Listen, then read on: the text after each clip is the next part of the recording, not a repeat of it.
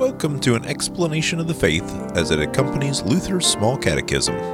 Question 205 Why does God forgive our sins? God forgives sins because he is merciful and because of Christ's atoning sacrifice for all sinners.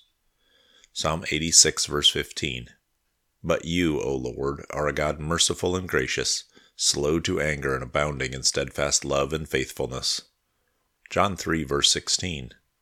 For God so loved the world that he gave his only Son, that whoever believes in him should not perish but have eternal life. Ephesians 1, verse 7. In him we have redemption through his blood, the forgiveness of our trespasses, according to the riches of his grace. 1 John 2, verse 2. He is the propitiation for our sins, and not for ours only, but also for the sins of the whole world. Thank you for listening to the explanation of our Christian faith as found in Luther's Small Catechism, brought to you by St. Luke's Lutheran Church in Oviedo, Florida. This podcast is from Luther's Small Catechism with Explanation, copyright 1986 2017, copyright 1986 Concordia Publishing House. Used with permission, all rights reserved. Purchase a print copy of Luther's Small Catechism with Explanation. Please contact CPH at 800 325 3040 or visit them at cph.org.